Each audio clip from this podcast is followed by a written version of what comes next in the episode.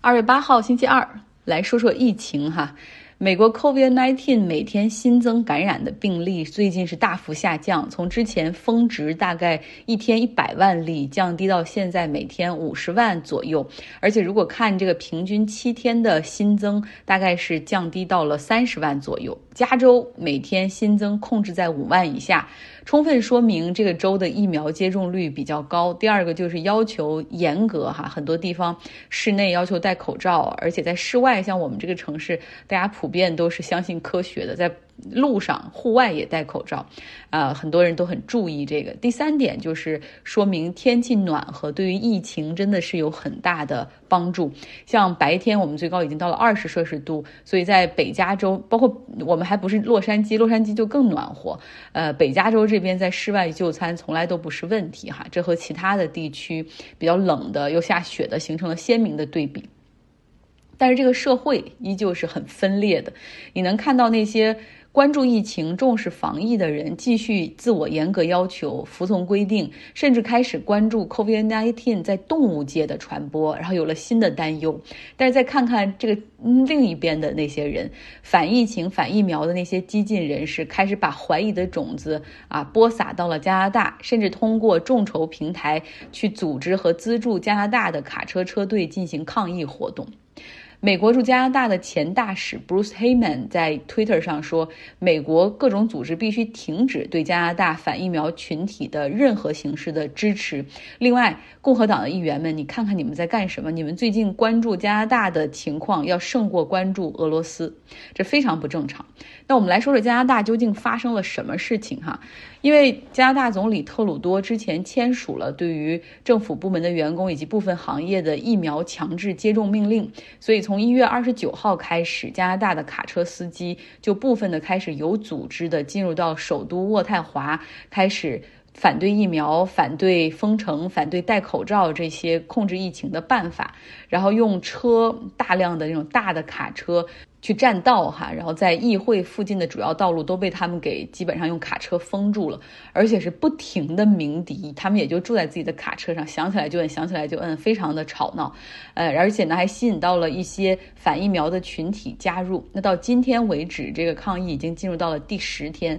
你知道加拿大是一个很平和，然后一个很 nice 的国度，所以他们的警力实际上比较少，整个渥太华只有一千二百名的属于市政府管辖。的警力，那根本就没有办法去维持这样的秩序，所以还从安大略省以及皇家警察调动了警力来应对突发事件，就比如说有抗议者放火等等。另外，我们知道加拿大很大，然后还有很多的这个卡车，他们没有前往到渥太华，但是到附近的大城市，像温哥华、多伦多等地进行卡车的游行示威。而这里呢，还吸引到了很多，不只是卡车司机，还有一些极右翼的团体和人士，还有阴谋论的支持者，然后举着 QAnon 的那种旗帜。真没想到，在加拿大也有他们的支持者。然后他们还喊着那种口号，要求什么军事处决给儿童接种疫苗的医生，就是你荒谬到极致。呃，他们呢，这些人是认为说啊，疫苗或者疫情防控已经已经严重压迫他们这些所谓带引号的少数群体的利益。啊，他们必须要反抗，呃，要回自己的自由等等。传播学的学者以及媒体通过对这反疫苗、反疫情在社交媒体上的传播，发现有一个特点，就是原来这些人或者这些极右在各个国家基本上都是那一小撮人，他们是很小的声音，然后自己在自己的那一地方感觉都像过街老鼠，不敢大肆宣张，啊，然后只能在地下活动或者在他们的一些呃非常封闭的论坛上活动。但是现现在因为共同的反疫情以及反疫苗，好像让这些全世界各地的极右团结到了一起，再加上互联网，然后给他们造出了声势，让很多人自己觉得说：“哦，我的诉求其实很合理啊，我们必须要更加的 vocal 哈，大声的喊出自己的诉求。”那加拿大媒体也表示说，像现在这样的情况，在加拿大现代历史上是非常罕见的。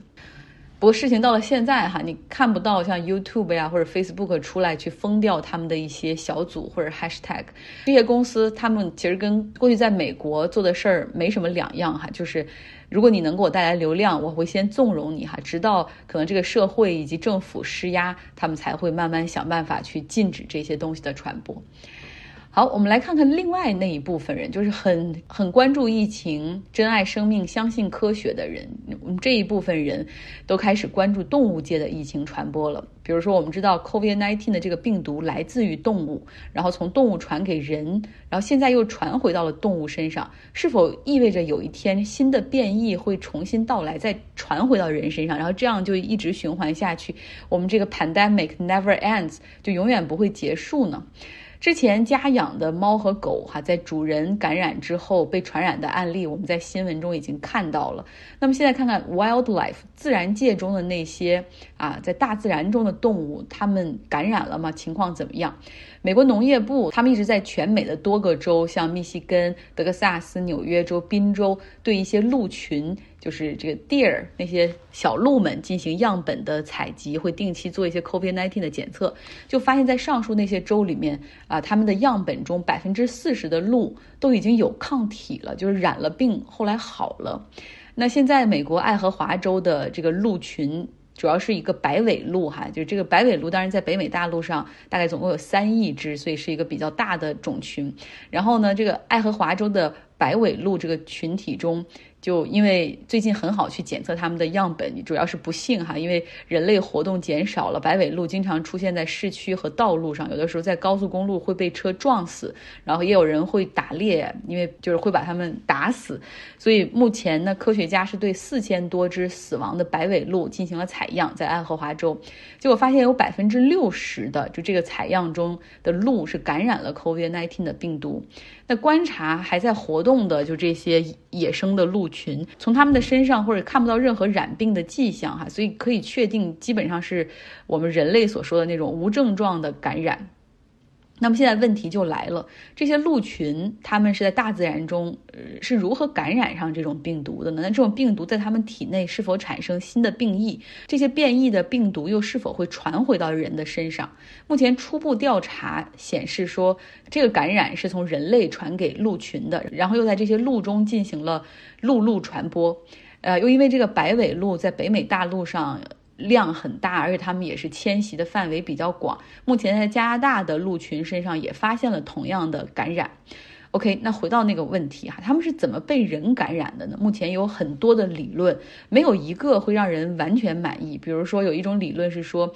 有可能是一个徒步的人在野外走着走着打了个喷嚏，他可能感染了，然后那个风向就把这个喷出的那些感染颗粒，然后吹到了草上，或者是直接被他们所吸入了。那还有一种可能性就是，有的时候这个鹿群可能会跑到人家的后院，有人喂它们，然后再通过这种喂的过程之中感染了。那还有可能性是。有中间宿主，就是比如说流浪猫，它先感染了，后来把这个病毒从呃又又传到了鹿身上。那还有可能性是因为人类的这种废水和废弃的垃圾上面已经有这种 COVID-19 的病毒，然后这些鹿可能是因为喝了这个废水，或者是吃了这个废弃的垃圾感染。鹿吃任何垃圾之前都是要用鼻子去嗅觉探测的，所以就是很容易就吸入哈感染。然后另外，它们鹿群之间，呃，你想鹿和鹿之间也没有社交距离一说，而它们的生活习性是群居，而且是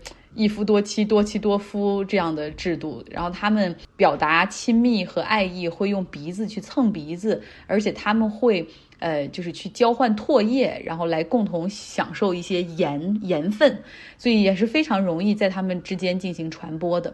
那目前呢，从一些其他的数据来看出，鹿群它们的感染之后也会产生体内的抗体，会抑制传播。所以我们平时说的那个 herd immunity，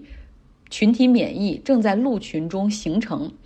那如果说这个能够形成的话，就可以去抑制哈。但是还有一种坏的可能性，就是这个病毒会在鹿的身上进行进化，等于说鹿就会成为这个病毒新的宿主，然后会在它身上一直伴随成长，然后再传播给自然界中的其他动物，比如说这个生物链上的，比如猎食者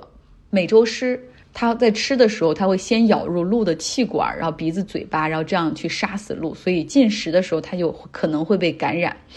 呃，目前看来好在哈，就是这个呃，livestock，就是我们人类所驯养的这些动物，不论是猪还是牛，它们目前对于 COVID-19 人类传来的这个病毒感染的敏感度是比较低的，所以没有出现呃什么大爆发。但是如果说鹿身上的这个变异，然后在它身上产生宿主，又重新有一种病毒，然后从鹿传给了牛、羊、鸡、牛。是不是会引发一场全球的食物危机？哈，这可能是一个最坏，我们谁都不想看到的结果。